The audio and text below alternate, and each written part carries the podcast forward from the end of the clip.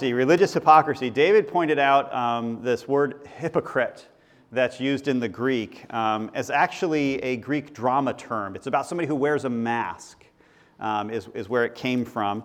And it applied to an actor on a stage. And uh, since then, you know, an actor pretends to be somebody that he's really not. That idea, hypocrite, was applied metaphorically to any person who acts the part but isn't really that way in life. And isn't that pretty much how we use it today as well? A hypocrite is someone who, who acts one way, but that's different than the way that they are other times, or not. They, they act two different ways. Um, the Greek word that's used for that is, used, is found seventeen times in the New Testament. All of them are in the Gospels. Seven of them are in Matthew's Gospel. Um, in fact, seven of them are in this exact chapter. There's eight in Matthew's Gospel. Seven of them are in this chapter. Um, so it's not a topic that's talked about a lot. And most of the times when it's talked about, it's in this passage and a few others, very few others like it in the Gospels. The root word for it means to judge or pass judgment. I think it's a pretty good understanding when you put those two together. To judge or pass judgment on someone who is pretending to be something that they're not. Isn't that what we do when we call somebody a hypocrite? We're passing judgment on them. In this passage, Jesus is literally passing judgment on the religious leaders because they're pretending to be something that they're not. And he's just calling them out. It's the most blunt Jesus has been to date. He would teach parables about them, and as he was teaching, the, the religious leaders would go, oh, wait a minute, he's talking about us. Well, in this case, there is no mistaking it. He started out in chapter twenty-three speaking to his disciples, and then he looks at the scribes and Pharisees, and he launches into these seven statements against them, the seven woes. Woe to you, scribes, Pharisees, hypocrites. And he just starts right out with that seven times directly aimed at the religious leaders. How many of you like confrontation? Yeah, very few of us do. If you're watching online because you saw the title Religious Hypocrites, and you're hoping to get some great materials to strengthen your position against religious people who are hypocrites, you're, you're probably in the right place. Um, stay with the video because you'll probably get something out of this. However, realize that in watching the videos to get ammunition to point out what's wrong in other people, you really join the ranks of the rest of us hypocrites. So keep watching, hang out with us. Um, there's an inherent problem with preaching this topic, isn't there? Which of us is consistent enough in our own lives to be able to stand confidently before others and talk about being, not being a hypocrite, right? Let's just be honest about that. No one can do that unless they're perfect, which is why I'm glad that Jesus spoke it and I can read his words, because only he was perfect. Only he was without hypocrisy. And that means that this morning, as I share this topic, this topic needs to convict me as much as it does you. And I have no right to stand here and to judge other than I am sharing the words of Jesus with you, and there's certainly no merit in my own that gives me the right to make these statements. It's Jesus who said them, and his message is for all of us to hear. So I don't want you to feel that as I'm sharing these messages that I'm coming across as somebody who's got it all together, gets it right perfectly all the time, and is telling you what's wrong with you. I'm up here as a brother in Christ who is trying to live for God but doesn't always get it right and is convinced and convicted that we need to be very much introspective about what God wants out of us and how we should live, and we need to be willing to accept that from him and not feel um, angry that somebody's pointing out certain things. So with that disc- disclaimer in place, let's look at religious hypocrisy together. You excited? Oh, I can't wait to hear about how, what the church is doing wrong, what Christians do wrong. So the initial example, before Jesus starts calling people hypocrites, he defines what it means to be a hypocrite, right? He gives us kind of this formula, this litmus test of what it means to be a hypocrite. And in Matthew twenty-three, that's where we're going to camp out this morning, Matthew twenty-three, starting in verse two, Jesus says this, "The scribes and Pharisees are seated in their chair, in the chair of Moses. Therefore, do whatever they tell you and observe it. But don't do what they do, because they don't practice what they teach." Let me give you my paraphrase of that. The teachers of the religious law, the, the religious scholars, the ones that are the official interpreter of God's word, when they tell you about God's word, listen to it and do it, but don't do what they do because they don't live it themselves. Did you catch that in there? That's what he's saying. They don't practice what they preach. Many years ago, I was in a youth group at Richville Baptist Chapel up in Richville, New York, and I had a youth leader. His name was Tim Baird. And Tim had a lot of interesting sayings. Um, and as a youth, when, when your youth leader has really quirky sayings, sometimes really corny, they stick with you. And that's why we do that. We do it we purposely when we're working with youth. We, we sometimes say things just to make you go, what? And you remember them. He had one saying, don't talk the talk unless you're going to walk the walk. Now, my teenage years were some time ago. I still remember that today. Don't talk the talk unless you're going to walk the walk. How many of you have heard the phrase, um, you need to practice what you preach? Yeah? Anybody have any idea where it comes from? What's that? No, it doesn't actually come from the Bible. two hundred years before Matthew wrote his gospel, almost three hundred years before Matthew wrote his gospel, there was a Greek, um, a, Ro- a Roman playwright, and his last name was Plautus. He wrote comedies uh, in his day, and most of them were dramatic. twenty-one of his one hundred thirty um, plays survived, and he was really big on sarcasm and on farce. So if you if you like sarcasm, he was one of those guys you would like his plays. This expression, practice what you preach, actually uh, shows up in a play that he wrote um, about two hundred B C, is Act three, Scene three of a play called Asinaria, a comedy of asses. That's the name of it. So that's where it came from, two hundred years before Christ. Not in your Bibles. If you can find it in your Bibles quoted that way, please feel free to, to bring it up to my attention. But practice what you preach is not in your scriptures. It actually goes back to a play. But the concept of practicing what you preach is certainly found in Matthew chapter twenty-three, isn't it? Don't do what the Pharisees and Sadducees do, or the scribes and Pharisees do, because they don't live what they teach.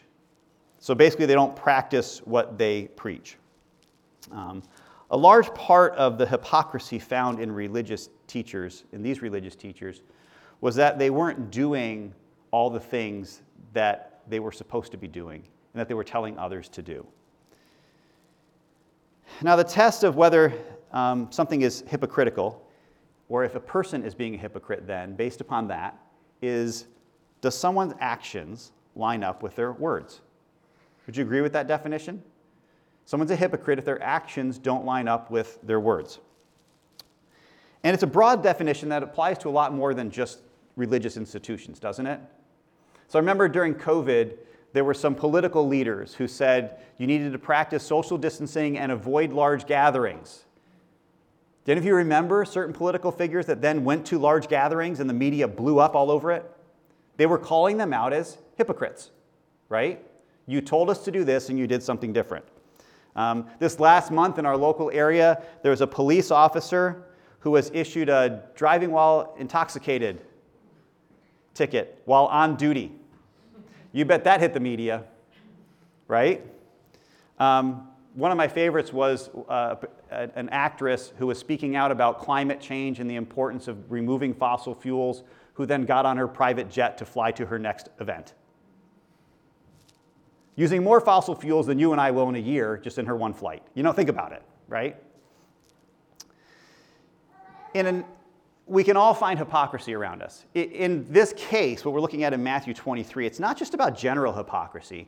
We're now going to narrow that focus down a little bit to what really we want to hear about as, as a church today, um, about religious hypocrisies.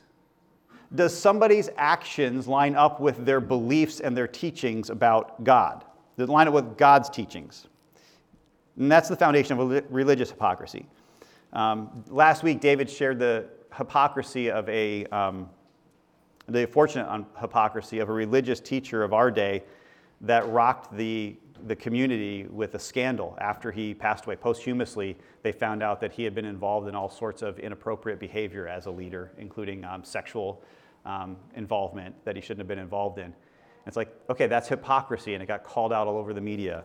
Unfortunately, let's, we have to be real and, and acknowledge the fact that the religious world gets called out for a lot of hypocrisy, doesn't it? Yeah, that's really unfortunate, isn't it? However, being called out for hypocrisy, when appropriate, is good. Being called out for hypocrisy when appropriate is good. If hypocrisy is not living what you teach, then let me ask you this. What would be the opposite? What would be anti-hypocrisy or non-hypocrisy or mal-hypocrisy or however you want to, unhypocrisy? What would be the opposite of hypocrisy? Authenticity. Authenticity. Great word. I even had it in my notes. You looking? Great. What else? Integrity. You peeked. Integrity. I had that one too. You guys are... I didn't have that one, but it's a great one. Yes, I'll take it. Sorry. No, you're, you're better than me. I didn't have that one. What, what else? Humility, absolutely. Keep them coming. Practicing what you preach. Practicing what you preach, yeah. Let's, let's go with the simple answer. It's, yeah, it's, it's right there. Uh, faithfulness could be another one.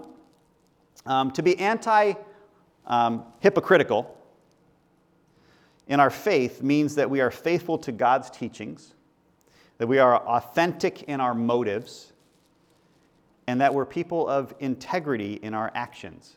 And, and I would say if there's one Bible word that you could sum all of this up into, it would be a word that we're often very uncomfortable with as Christians, and probably for good reason. It's the word righteous. How many of you consider yourself righteous? Like two of you are like, I think I want to raise my hand, but I'm really not sure, right? Now, when somebody struggles with you as a Christian because you're either like not being loving in the way that you're sharing your faith or whatever, they might call you self-righteous, right? That we're probably more comfortable being called self-righteous than we are righteous. But the reality is the scriptures talk about being righteous, and the word righteous is going to show up four times in Matthew chapter twenty-three alone, talking about the things that are good. To be righteous is to be right standing before someone, and in the religious term, it's to be able to stand rightly without any blame, without faults, without weakness, before God. Now, none of us can live that completely, right? Can we just say amen to that? None of us is perfectly righteous, right? Um, so in some sense, we're all hypocrites at times. It's my hope, though, that as we study through these woes to the hypocrites, that we'll be encouraged to live righteously and to make that our life's goal. Um, and now, while, while all of us are hypocrites and none of us is completely righteous, the amazing thing to me is that God knows that. I mean, that's why he sent Jesus. That's why Jesus is having this message with the religious leaders of his day. Because on our own, none of us is able to stand right before God. That's why Jesus came. It was not just to call out the hypocrisy in, in our lives. It was to provide a way for us to become righteous before God. That's the good news of the gospel. Not that I'm good enough for God or without any fault in my life, but because of Jesus, God can see me as good enough because Jesus was good enough, even when I couldn't be. Romans ten, nine and ten says this, if you confess with your mouth that Jesus is Lord, and believe in your heart that God raised him from the dead, you will be saved. One believes with his heart, resulting in righteousness, and one confesses with the mouth, resulting in salvation. Righteousness is one of those things that is both a now and a not yet. We were talking about this. It's, it's I am righteous in God's eyes, but I am still working on becoming more righteous every day, right? So let's look at these. Let's, knowing now that all of us are hypocrites at times, that none of us is fully righteous, but the goal is to become more righteous and less hypocritical, and that Jesus came to make it so that we could all be righteous, but he's still addressing those that are religious because of the way that they're living is not lining up with God's word. Let's look at these seven woes that he has to the religious leaders of his day. First one, hypocrisy number one, Matthew twenty-three, thirteen. Woe to you, scribes and Pharisees, you hypocrites, You shut the door of the kingdom of heaven in people's faces, for you don't go in, and you don't allow those uh, entering to go in. Okay, well, what does that mean? Woe to you, scribes and Pharisees, hypocrites, because you shut the door for people entering the kingdom of God. The job of the religious leaders was to help people know God. The, the priests were established to be the mediators between heaven and earth, to help people understand God and get to know God. The religious leaders, their job was to help people know God. And in this case, the religious leaders rejected the very Son of God and were not allowing other people to believe in him either, and were shutting the door for other people being able to have a restored relationship with their Father in heaven through the work of Christ, through believing in Jesus. They were literally keeping people away from God as opposed to directing them to God. In chapter twenty-two, we read that um, the religious leaders were actually even trying to trap Jesus so they could discredit him and even find a way to sentence him to death. They were They had shut out the kingdom of God because they refused to believe that Jesus was God's Son. And then they were doing things to try to discredit Jesus so that other people wouldn't follow him as well. They appeared in their religiousness to be trying to protect people from false teachers, or to try to point people toward God through the Torah. And in reality, they were actually pushing people away.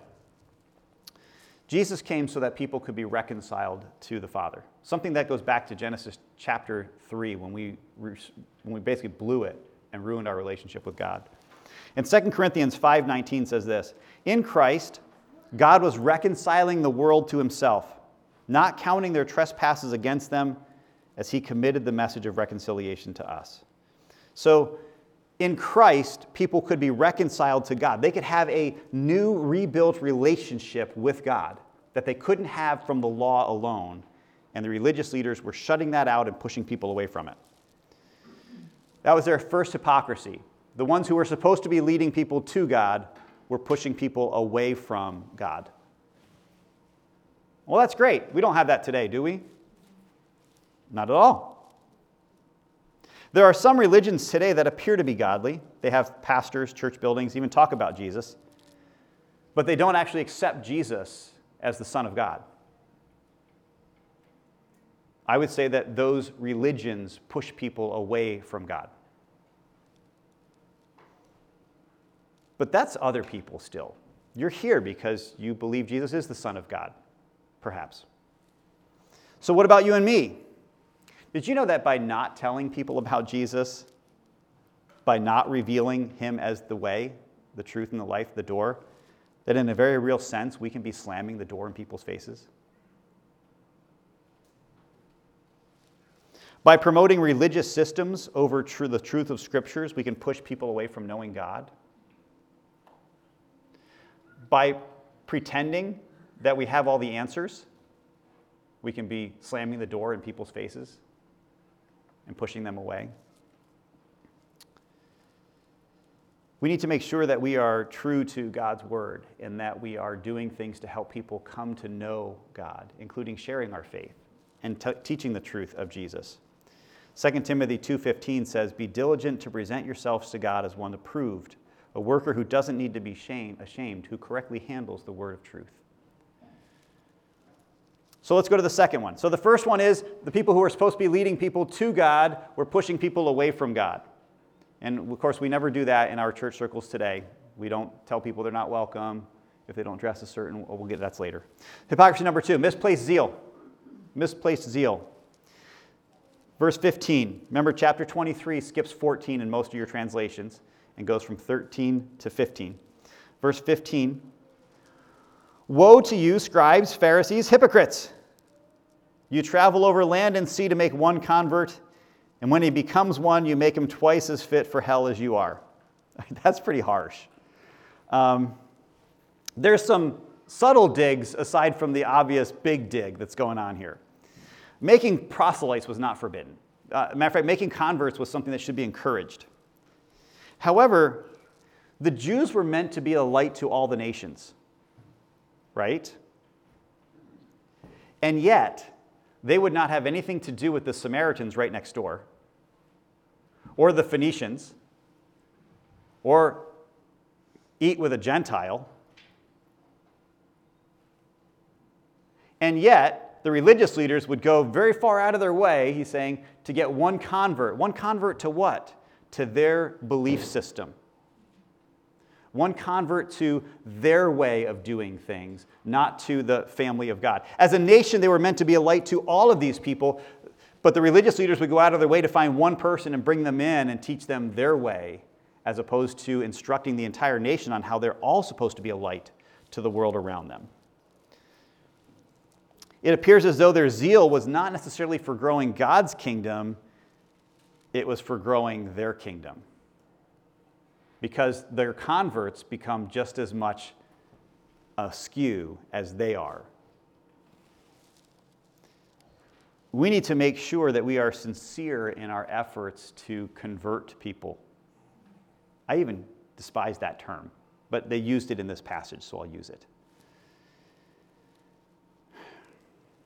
We need to make sure that we care about people coming to know God and not just attending church or being a part of our church family or our program or our study. If they come to Jesus and they go somewhere else, they're still part of God's kingdom, and we should rejoice in that. But I cannot tell you how many churches I know will teach about saving people so they could be a part of their church. And it's all about them. It's, it's like a numbers game. It's like herding people in to get them into their program and their system so they can have the numbers at the end of the year. And it's horrible. And it's a hypocrisy. If they come to Jesus, it's about coming to Jesus, not about coming to a church, coming to a program, coming to a denomination. It's about coming to know their Savior as their own. Now, combined, woes one and two, um, both of these are misdirecting people away from God and toward human institutions or programs. You and I were made in the image of God to be reflections of God to the world around us. And when we do anything other than reflect God, when we point people to ourselves, to our programs, to our churches, when we point people to our way of doing things instead of God's way of doing things, when we are more worried about our name than God's name, we fall into the religious hypocrisy of the first two woes. And it's something that we always must check our gauges against. All right, we're going to move on. Hypocrisy number three. There's seven of them to get through, so I'm going to keep moving fast here. And I'm going to bring up some suggestions of ways these could be applied, but I want you to be thinking about how they can be applied. These are just things that, that I've seen um, happen. I want to hear also, I want you to think through, excuse me, what, what you see and how they apply. Religious hypocrisy number three, verse sixteen. Woe to you, uh, did I skip the woe? No, woe to you. Um, blind guides who say, whoever takes an oath by the temple, it means nothing. But whoever takes an oath by the gold of the temple is bound by his oath. You blind fools. Which is greater, the gold or the temple that sanctified the gold? Also, whoever takes an oath by the altar, it means nothing. But whoever takes an oath by the gift that's on it is bound by his oath. You blind people. For which is greater, the gift on the al- or the altar that sanctifies the gift? Therefore, the one who takes an oath by the altar takes an oath by it and everything on it. And one who takes an oath by the temple takes an oath by it and by him who dwells in it.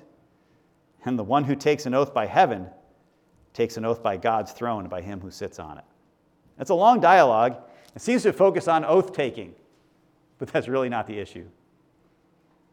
Matter of fact, um, people that took oaths weren't necessarily sinning. They were told to keep their oaths if they were to take an oath. Um, the reality was that they were looking for ways to make it easy for people to get out of their oaths. Their society had become so bad at keeping their word that they started to litigate which ones were legitimate oaths and which ones weren't, which ones you had to hold up to and which ones you didn't. Is there a problem with that? Right? It's it's just bad all the way around. Um, the logic that they used also placed more value on stuff that we could hold, tangible things, than on God himself.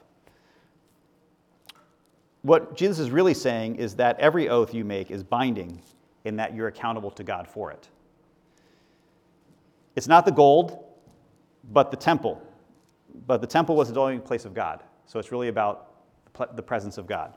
It's not the sacrifice on the altar, but the altar that was important. The altar is a place that we give gifts to God, both in thanksgiving for what he's done, as well as in sacrifice and atonement for the sins that we might have committed. So it's not so much that it's about the altar or the sacrifice, but the fact that it's about giving praise to God and also being humble before God. And it's not just about, he throws in heaven, making an oath on heaven, but heaven is the throne of God. Matter of fact, if you say, well, what if I make an oath by everything on earth? Well, the earth is his footstool, so you got he's above that too.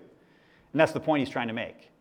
Either way, you're accountable to God, and you shouldn't be making laws that make it easy for people to live in a way that's contradictory to the way God wants them to live.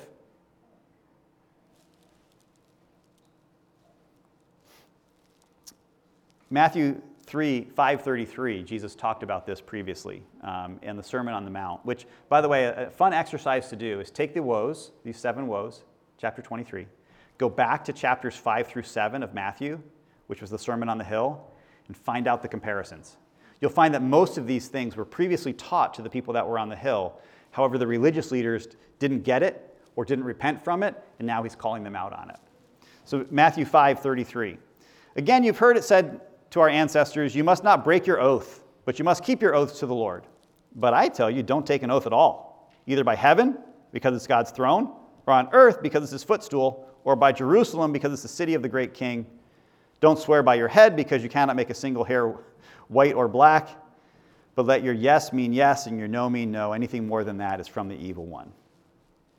The Pharisees used their rules to make it easier for people to get out of their promises rather than help people be accountable to God and faithful to their words. We said that the opposite of hypocrisy is also faithfulness, even to our own oaths that we make.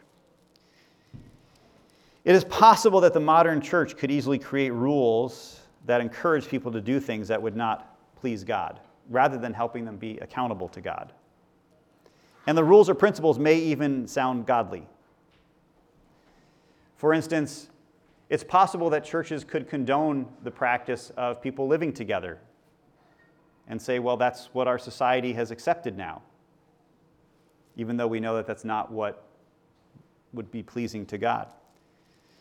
It's possible that our society might also have churches, for instance, that might ordain ministers who are part of the L G B T Q community, who are living a lifestyle contrary to what would please God, and yet ordaining those same people to be ministers over a congregation in the name of God.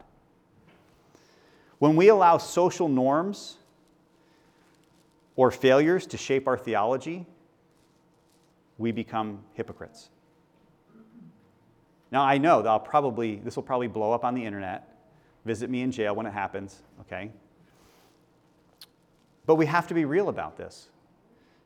We have to be very real about this. Hypocrisy number four, verse twenty-three. Woe to you, scribes and Pharisees, hypocrites! You pay a tenth of mint, dill, and cumin, and yet you have neglected the more important matters of the law, justice, mercy, and faithfulness. These things should have been done without neglecting the others. You blind guides, you strain out a gnat, but gulp down a camel. I just love that. Strain out a gnat and gulp down a camel. This is a great phrase. So obviously the gnat being the smallest thing, and the camel being the biggest thing. Both of them considered unclean, by the way, according to Jewish law. So you would strain out the gnats from your from your drink, your wine, or whatever, because you wouldn't want to swallow a gnat inadvertently. They would get in. You know how like they can get into anything, right? If you ever want to trap them, you can just take a little cup with like vinegar or something in it, po- poke holes in like saran wrap over the top, and they get in it, and then they can't get out.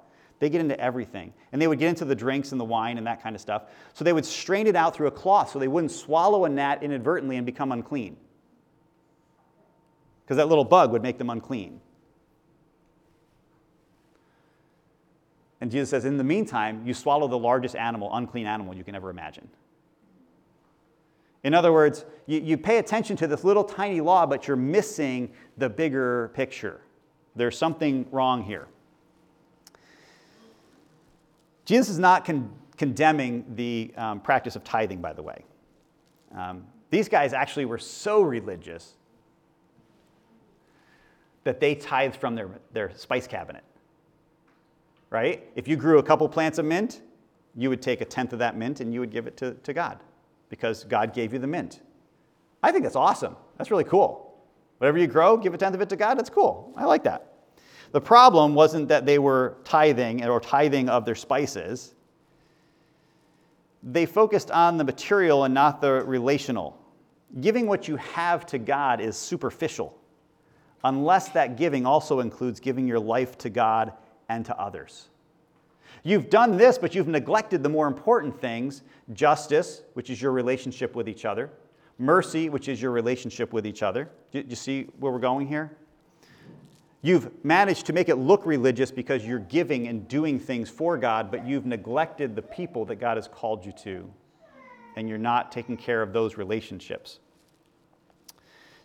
Just recently, Jesus had a, a teaching where he was trying, they were trying to trap him in chapter twenty-two about should they pay taxes or not.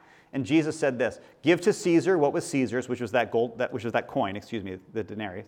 Give to Caesar what is Caesar's. Give to God what is God's. And what is God's is our very lives. It's not about a tenth. It's not about, it's about surrendering ourselves to God and being used for him. While the first fruits of our labor belongs to God, so do our very lives. And to give our possessions to God and treat people poorly is hypocrisy. The things the Pharisees were missing are actually named by the uh, prophet Micah, Micah chapter six, verse eight. He says, mankind, he has told each of you what is good. And what does the Lord require of you but to do justly, to love mercy, and to walk humbly with your God? This is what God requires, he says. Listen, you, you, you can say, do I bring a thousand rams? Do I offer this sacrifice? Do I do this? Do I give this to God? He says, listen, he's told you what he expects of you, and that's to treat people the way he treats people. And that's what they were missing. While the Lord does desire our gifts, even more he desires our fellowship, and he desires us to live in a way that reflects him to the people around us. You and I can be blinded by legalistic a legalistic view of religion that focuses on hyper-obedience at the expense of people. I can't tell you how rampant this is in our culture. For instance, I know churches that will not allow someone to become a member if they were previously divorced, as if God's mercy doesn't apply to anybody if they've done certain, certain sins, right? I know churches that won't let you become leaders in the church if you have certain things in your history, even if they were in your history before you came to Christ. Somehow, the Apostle Paul killing people before he became a Christian and then becoming an apostle doesn't play into their equation. But we can create so many man-made rules that appear to be religious, and in reality, we're missing out on the justice and the mercy and the love of God toward others, to make ourselves look more religious. When I went to Bible college back in the day, we had to sign a covenant that said we wouldn't do certain things. We wouldn't go to the movies, because we know movies are evil, right? That's sarcasm, for those who don't know me. Um, we couldn't, we couldn't uh, drink alcohol, and we couldn't smoke. We couldn't listen to rock and roll, even Christian rock. Right? So I was working out in my college room, one of like three times I did that in my life. And I was, I had a, I had a turntable and speakers going, and I'm listening to Keith Green. And if you know Keith Green, Keith Green, yeah, he rocks, right? Yeah, I got reprimanded for listening to Christian rock music while I was working out. Do you know Keith Green? Really? This like that's rock? Well, I, I, here, I'll make you pull out one of my other albums. I'll show you what rock is like. You know, I was, it bugged me so much. But we had so many rules. We couldn't do laundry on Sundays because it was the Lord's Day. But I worked in tinware and I could wash dishes and get paid for it. These hypocrisies kind of They made me a little cynical, in case you couldn't tell, right? I really struggled with these things. And I remember one time, I remember one time I, I went home for vacation. I came back, and I had my school jacket on. It was it was corduroy, because corduroy was cool back then. You know, you could walk down, zip, zip, zip, as you walk down the hallway. And I remember coming home from my parents' house, and one of my one of the uh, deans was walking down the hall. He said, "Mike," he said, "where were you this weekend?" I said, "Oh, I went to visit." He said, he said, "You've been out smoking?" And I'm like, "No, why?" He said, "Well, you smell like smoke." I said, "Oh, I went home to be with my parents." Because my parents smoked at that time. And I remember this guy looking at me in all seriousness and said, "Oh, your parents aren't Christians?" I'm like, actually they are, and they wouldn't judge somebody like you just did. The hypocrisy of the man-made rules that then cast judgment on others and make them unacceptable, unwelcomed, and make yourself look more religious than they are. This is the hypocrisy of the religious leaders of Jesus' day. We need to be careful we don't fall into these same traps. Combined, woes three and four. Woes one and two went together. Woes three and four go together, and they're talking about ignoring the principles of God's word to either pander to society or, and, and therefore become very liberal in our perspectives, or to become hyper-legalistic and follow man-made rules in that direction, and in both cases ignoring the nature of God and the, the entire Scripture and Word of God and the way that God treats us and how we treat others. And this is a trap that every church, even today, can fall into, and we must be careful of it. Hypocrisy number five, verse twenty-five. You guys okay? That's pretty heavy stuff. You doing all right? Okay. Verse twenty-five, "Woe to you, scribes and Pharisees, hypocrites! You clean the outside of the cup and dish, but inside they're full of, you're full of greed and self-indulgence. You blind Pharisee! First clean the inside of the cup, so that the outside may also become clean." Now, ritual cleaning was important to the Jews. It's a very important part of Jewish lifestyle even today. And there's a certain way you wash your hands, okay, to make sure that you get them fully clean. In Mark chapter seven, Mark kind of elaborates on this a little bit more. Mark seven, verse, uh, starting in verse one. The Pharisees and some of the scribes had come from Jerusalem and gathered around Jesus, and they observed that some of his disciples were eating bread with unclean hands, unwashed hands. And in verse three of, Matthew, of Mark seven, it says this, "For the Pharisees and all the Jews did not eat unless they gave their hands a ceremonial washing, keeping the traditions of the elders. And when they came from the marketplace, they did not, they do not eat unless they have washed. And there are many other customs they have received and keep, like washing of cups and pitchers and kettles and dining couches, because you would recline at a couch to eat. So there's certain ways to clean the furniture and the cooking utensils, and a certain way to clean your hands. And if you came from the marketplace, you had to clean again because you just came from a place that was full of unclean things, perhaps, and you had to clean again." They're very big on this idea of cleanliness. However, in our passage in Matthew, it says, "You looked clean, you looked pure, but inside you were dirty.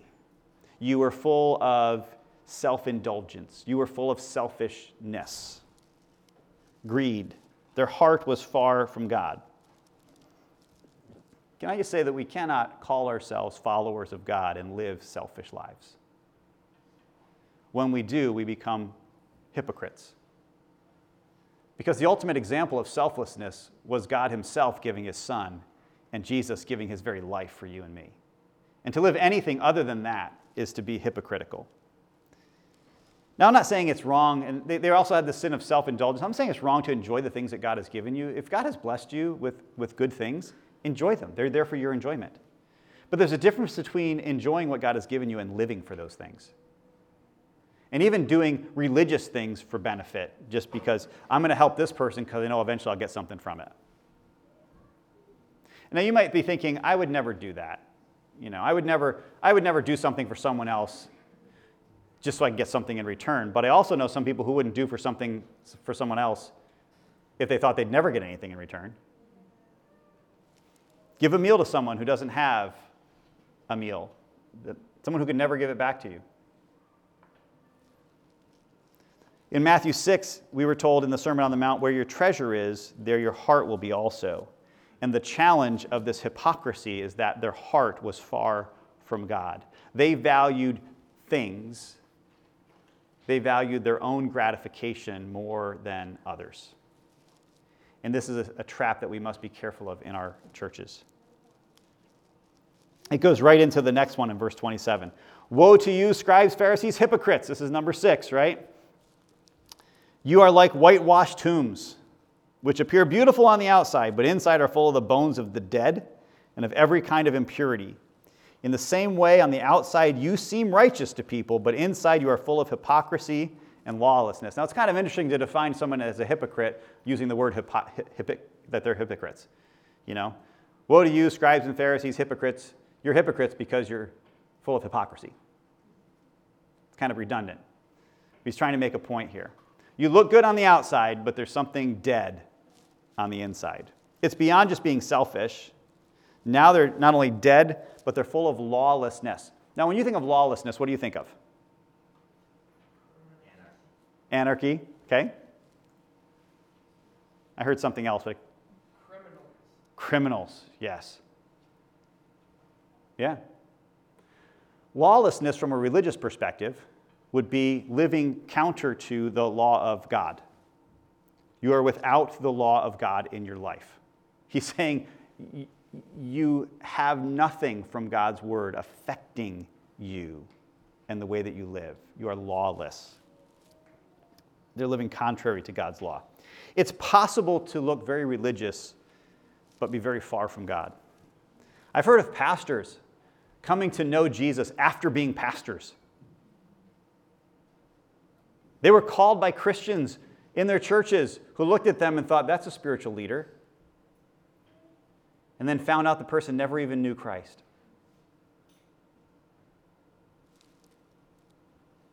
Just because you go to church, just because you wear the Bible verse on your shirt, just because you pray before every meal, or you have sixteen Bible apps on your phone, does not mean you have a relationship with God. It does not mean that you are right before God. We must be careful not to make people think that following God means wearing certain clothes. I wore my, my hypocritical jacket today. Because we all know if you're going to be spiritual, you must dress up on Sunday. Because Jesus would wear a suit and tie on Sunday. Right? And yet, I can promise you that there are churches who judge spirituality based upon the way that you dress or your haircut. This certainly wouldn't be acceptable, even though I bet most of the disciples had them. Because the way you look, obviously, is a very spiritual thing. The way that you speak, obviously, is a very spiritual thing. The version of the Bible you use must be, and you must have a leather-bound Bible. None of this paper stuff. And it better be a study Bible. And it better have more notes in it than it has Bible text. It should take you and three friends to carry it in the building, as a matter of fact. And it, I wasn't going to name out versions, but there are some versions that seem to be elevated higher than others in this area of you must have this version, right? And I've seen it go in a couple different ways there. You have to be at this church building every time the doors are open, because that's what religious people do. Do you see how we can build entire religious worlds that make it look like you are godly, and yet you could be so far from God? Because none of those things are the way to God. Jesus is the way, the truth, and the life. Church attendance is not. Can I just say this? Perfect Sunday school attendance won't get you into heaven. But you know they used to give out those awards. Is it a bad thing to attend Sunday school? No. But if we have made our programs and our buildings and our versions of the Bible and the way that we dress and the way that we look, if we have made those out to be what appears to be religion or piety, then we have become just like the scribes and Pharisees and hypocrites. Because we have made it appear that religiousness looks this way. And the reality is Religion is about a relationship with God and living that out toward others. It has nothing to do with the way that we look, the jobs that we have, the cars that we drive, the clothes that we wear. This is probably the, the number one hypocrisy that's attached to Christians today, is that we pretend one thing. Remember, we, the guy who helped us build this building stopped attending churches for years because he walked into a church in a pair of khakis with a polo shirt, you know, like two buttons here and the little... He walked in, that's what he had. He was a he worked in the orchards and such, and that was his Sunday best. Um, and he was literally told to go home and get the appropriate clothes on. And he said, I'm not, I'm not going back. I remember the first Sunday he came to our service. We were meeting at the Y M C A in Watertown. We were in the aerobics room, which is cool, because with the mirrors, it looks like there's a lot of people there. And he came in, and he had cut-off jeans with the little strings hanging down. Some of you, that would make you twitch just seeing that. He had like a Budweiser shirt on and a pack of cigarettes rolled up in his sleeve. Gruffy, gruffy beard. I mean, he was just gruffy. And, you know, big, burly, hairy arms. He would have been like the, the, the Esau kind of person, you know, hair, hairy legs. He had his, his sandals on, his Jerusalem Cruisers on, you know, the leather sandals. And he comes walking in like this. He opens the door, and the whole ceiling falls in. There was a leak in the pool on the floor above, and when he opened the door, there was just enough of a wind that the whole ceiling fell in. Poof. And everybody's like horrified. And first-time visitor. And, and all fourteen of us there were terrified.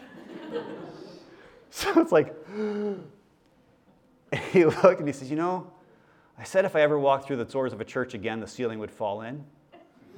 Wasn't as bad as I thought. He walked over, sat down in a chair, and a couple years later, he helped us build this building and donated uh, his labor uh, for this project. But he told me the story about being accepted and that he purposely came to service like that to see if he would be accepted the way that he was, or if he had to become something on the outside in order to be accepted by the religious hypocrites.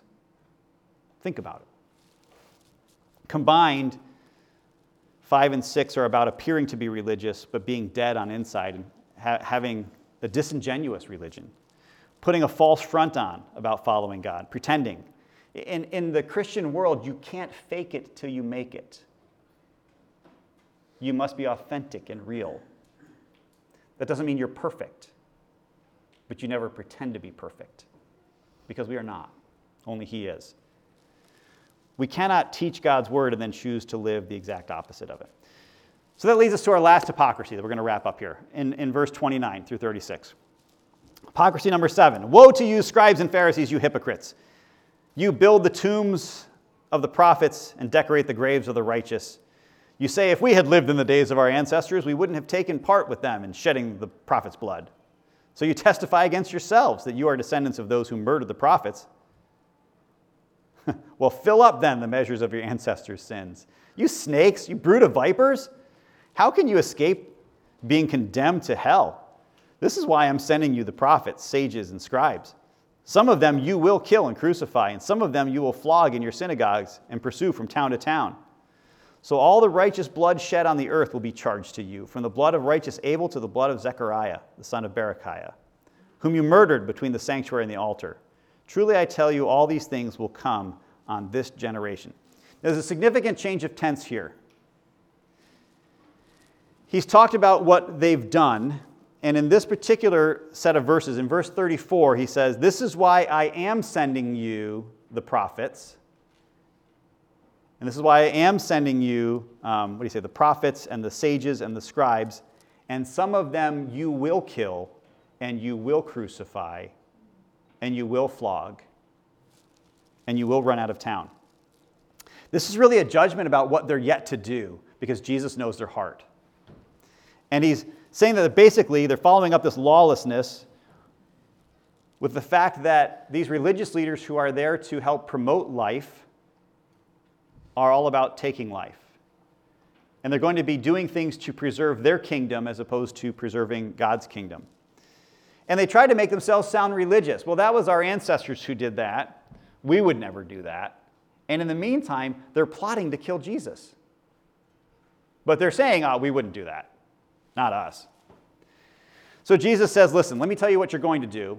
And this way, when it comes to pass, you'll know that I was right. And you'll understand the judgment that awaits you for what you're doing. And he calls them snakes and a brood of vipers. And he talks about prophets. Any, this is like bringing a hyperlink to anybody. Is this, is this taking you back somewhere? Who does this remind you of? Anybody? John. John the Baptist, right? John the Baptizer. Matthew chapter three, verse seven. When John saw many of the Pharisees and Sadducees coming to bap- be baptized, he said to them, or coming to his baptism, excuse me, he said to them, you brood of vipers, who warned you to flee the coming wrath? Therefore, produce fruit consistent with repentance. And don't presume to say to yourselves, we have Abraham as our father, for I tell you, God is able to raise up children for Abraham from these stones. And the axe is already at the root of the trees, therefore every tree that does not produce good fruit will be cut down and thrown into the fire. I baptize you with water for repentance, but the one who is coming after me is more powerful than I, and I'm not worthy to even remove his sandals. He himself will baptize you with the Holy Spirit and fire. And his winnowing shovel is in his hand, and he will clear his threshing floor and gather his wheat into the barn, but the chaff he will burn with fire that never goes out. John talked about a pending judgment for these Pharisees, the religious leaders who were going to him in the wilderness to see this baptism of repentance. And he says, you brood of vipers, who warned you about the wrath that's yet to come? If you're genuine, prove it by your life. In other words, stop being hypocrites. If you're genuine, repent of your hypocrisy and make your actions line up with your words. Make your actions line up with God's word, was John's message. And now Jesus, toward the end of his ministry, just prior to him giving up his life, end of his earthly ministry, excuse me, his ministry continues, the end of his earthly ministry, says to these religious leaders, let me tell you about the pending judgment that's coming, because you haven't repented, because you haven't turned back to what God wants, because you haven't aligned your life with God's word.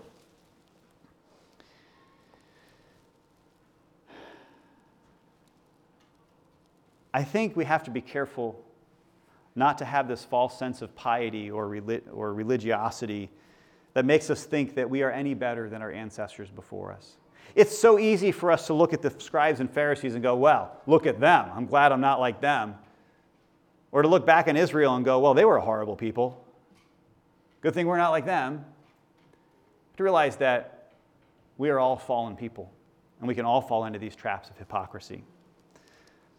The last woe seems to stand out on its own as a woe, but it leads into the last part of the chapter where Jesus then talks about Jerusalem, and he mourns over Jerusalem. He said, you, you kill the prophets. I've wanted to call, God says, I've wanted to call you together, but you've rejected me.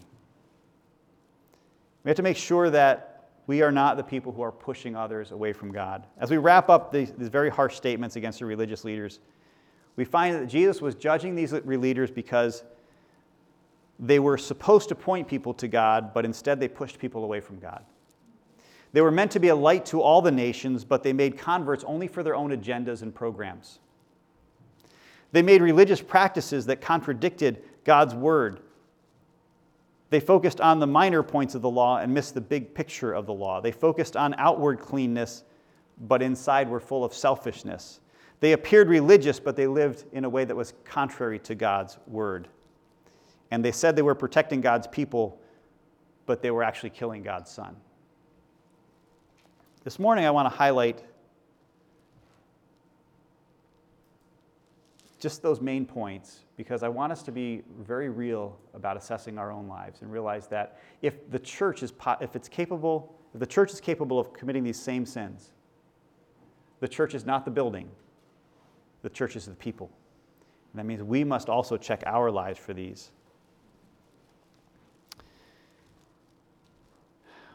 If you want to study more on this, if you like the idea of woes and judgments, um, if that's like gets you going in the morning, um, check out the book of James, and see how many comparisons you can find with the seven woes, with the message of James, the Sermon on the Hill, and this message. And also, spend some time studying the Old Testament for the phrase, the Lord hates. And find out what the Lord really hates. And you'll find it lines up an awful lot with the list of these seven woes.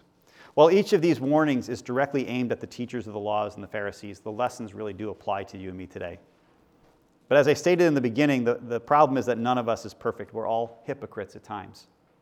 We all have areas in our lives where we may, at times, play the actor, pretend to be one thing that we're not, because we want other people to accept us, or we want other people to think something of us. Jesus told his disciples in the beginning of twenty-three to listen to the words of the Torah, but don't imitate the actions of those who were teaching it. Jesus certainly did not condone all the teachings of the Pharisees. He attacked some of them in the woes. But the Pharisees were the ones who made it a point to define all the ways to, to best keep the law. That was their job. These religious leaders were supposed to be the people who said, let me tell you how to follow God. And yet, they ended up in vain and uh, just empty religious activity that made them look good and that pushed people away.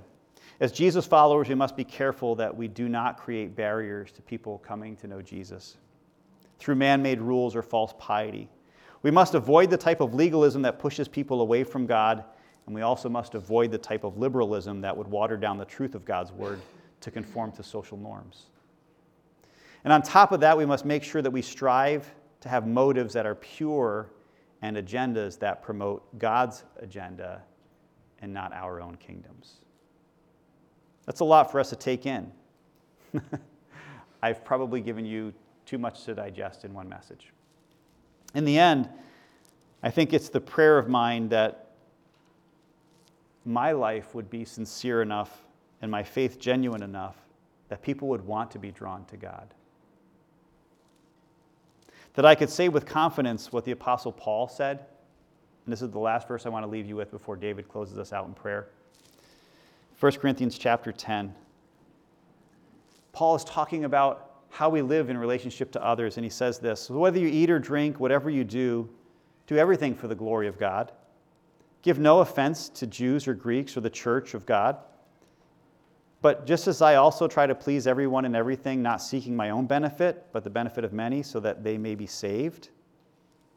Just as I give up everything that I have so that others might come to know Jesus Christ, he then says, imitate me as I imitate Christ. That would be the anti-hypocrisy of being a Jesus follower.